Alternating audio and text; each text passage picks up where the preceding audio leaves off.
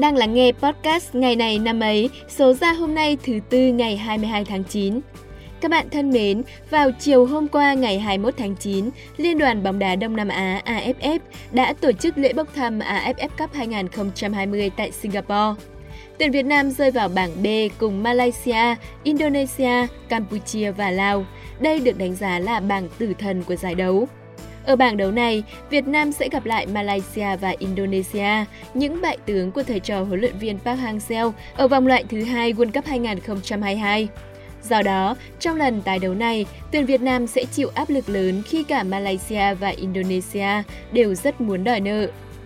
Ngoài Malaysia và Indonesia, Campuchia cũng sẽ là đối thủ khó chịu với tuyển Việt Nam nhờ sự tiến bộ mạnh mẽ trong thời gian qua.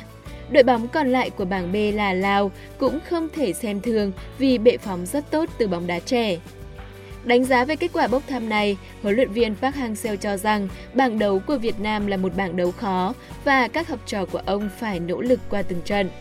Mục tiêu đầu tiên là phải vượt qua được vòng bảng của giải đấu năm nay. AFF Cup 2020 diễn ra từ ngày 5 tháng 12 năm 2021 đến ngày 1 tháng 1 năm 2022. Như vậy, vào cuối năm nay, người hâm mộ bóng đá sẽ thường xuyên được theo dõi đội tuyển của chúng ta thi đấu. Bởi ngoài các trận đấu thuộc khuôn khổ AFF Cup, đội tuyển Việt Nam sẽ còn tham gia các trận thuộc vòng loại thứ 3 World Cup 2022 trong thời gian tới đây. Hy vọng rằng các cầu thủ sẽ giữ được thể lực thật tốt trước lịch trình thi đấu dày đặc như vậy để cống hiến cho người xem những trận cầu mãn nhãn.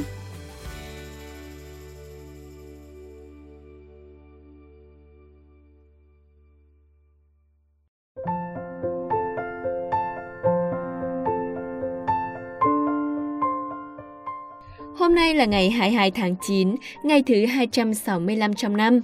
Ồ, như vậy là chỉ còn đúng 100 ngày nữa thôi, chúng ta sẽ đi hết năm 2021 rồi đó các bạn.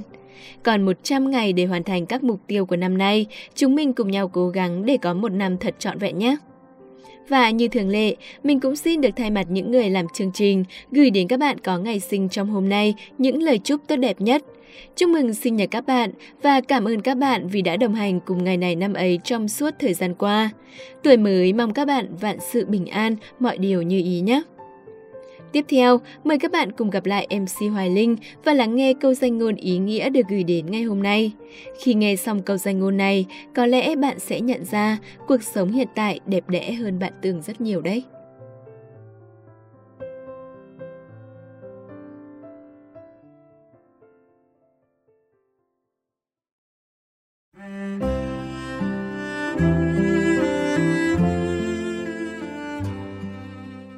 Hoài Linh xin chào các bạn thính giả yêu mến. Thích ơi là thích cái cảm giác ngủ dậy, mở mắt ra là thấy trời mát mẻ vì dư âm của cơn mưa đêm qua. Chỉ là một cơn mưa ngắn chợt đến chợt tắt của mảnh đất Sài Gòn xinh xắn, nhưng như thế cũng là quá đủ để con người ta cảm thấy vui rồi. Ra phố ai cũng hớn hở cười nói, không phải vì chống chọi với cái nắng nóng mùa hè nữa.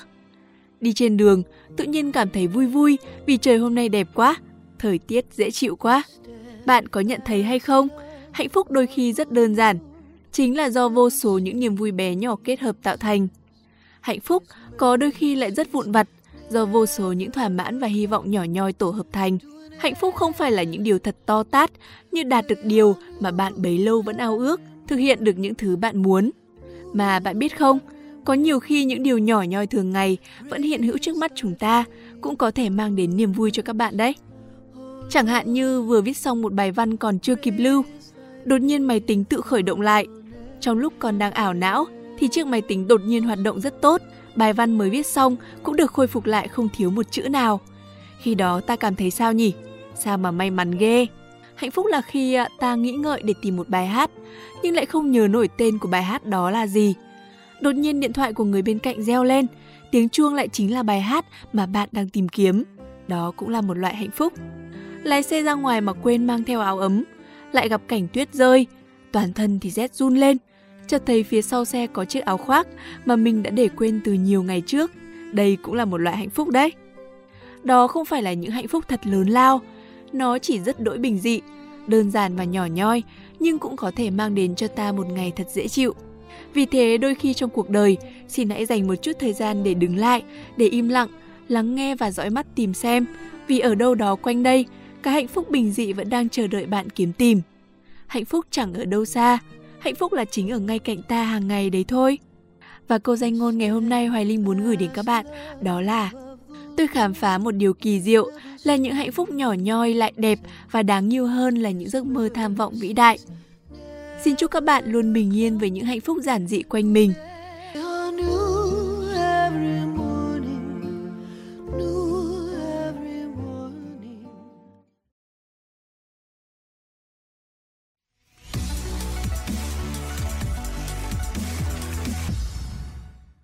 Đến với phần cuối của chương trình, mời các bạn cùng ngược dòng lịch sử và khám phá xem ngày hôm nay của những năm về trước đã có sự kiện quan trọng nào diễn ra nhé.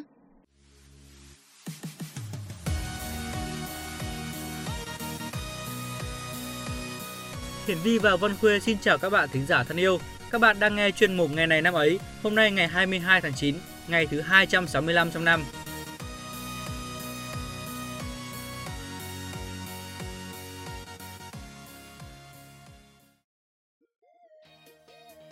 Vi này sao mà hôm nào ông cũng 2 giờ sáng mới ngủ mà sáng ra vẫn thấy tỉnh táo đấy nhở? Ừ. Sao khỏe thế? Có bí quyết đấy. Ừ, hay quá nha, chỉ tôi với nào. Gọi là bí quyết rồi, đâu có dễ dàng mà tiết lộ đâu. Bạn bè thế đấy. Thời buổi này cái gì cũng phải thực tế. Không nói thì thôi. Đùa đấy. Ờ, thực ra thì sáng ngủ dậy cũng khá là mệt nhưng mà hãy bật một bản nhạc yêu thích lên và tận hưởng mệt mỏi giảm bớt ngay. Được đấy. Sợ tôi giận nên là tiết lộ đấy à? Sợ bà ám thì có. Đồ xấu tính xấu nết. Sự thật mất lòng ấy. À, tôi không để các bạn thính giả phải chờ lâu thêm nữa. Cùng bắt đầu chương trình nào. Như thường lệ thì những sự kiện diễn ra tại Việt Nam sẽ bắt đầu chương trình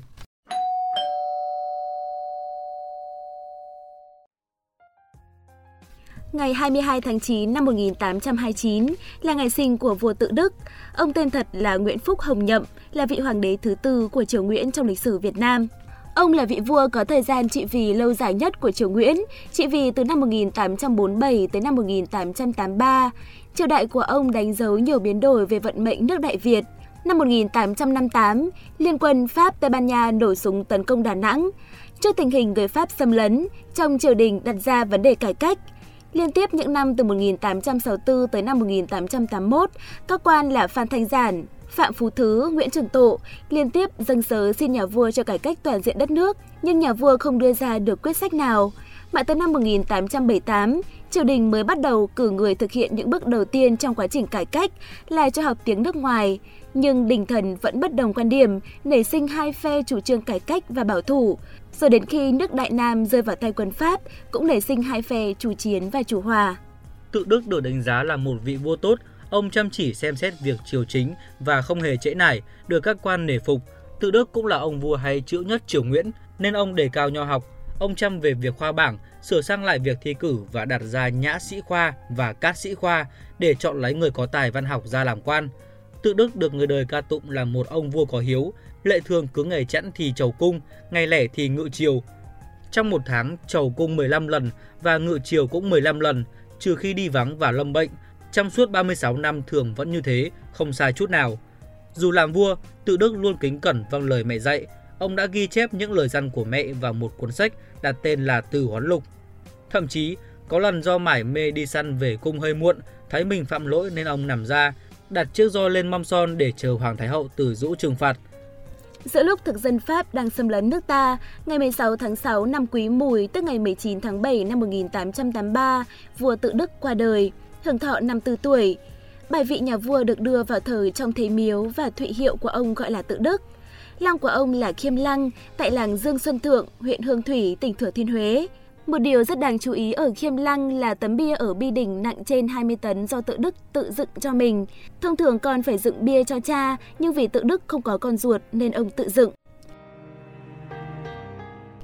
Thông tin tiếp theo cũng là một thông tin về một vị quan dưới triều đại nhà Nguyễn. Tôn Thất Thuyết, vị quan phụ chính đại thần dưới triều các vua tự Đức, Dục Đức, Hiệp Hòa, Kiến Phúc và Hàm Nghi của nhà Nguyễn, mất ngày 22 tháng 9 năm 1913. Cuộc đời Tôn Thất Thuyết gắn liền với binh nghiệp, với những chiến công của mình, Tôn Thất Thuyết được vua tự Đức cho thăng tiến nhanh. Tháng 4 năm 1874, ông giữ chức tuần vũ tỉnh Sơn Tây, kiêm tham tán đại thần, hiệp đốc quân vụ đại thần, thượng thư bộ binh. Năm 1883, Tôn Thất Thuyết được cử vào cơ mật viện.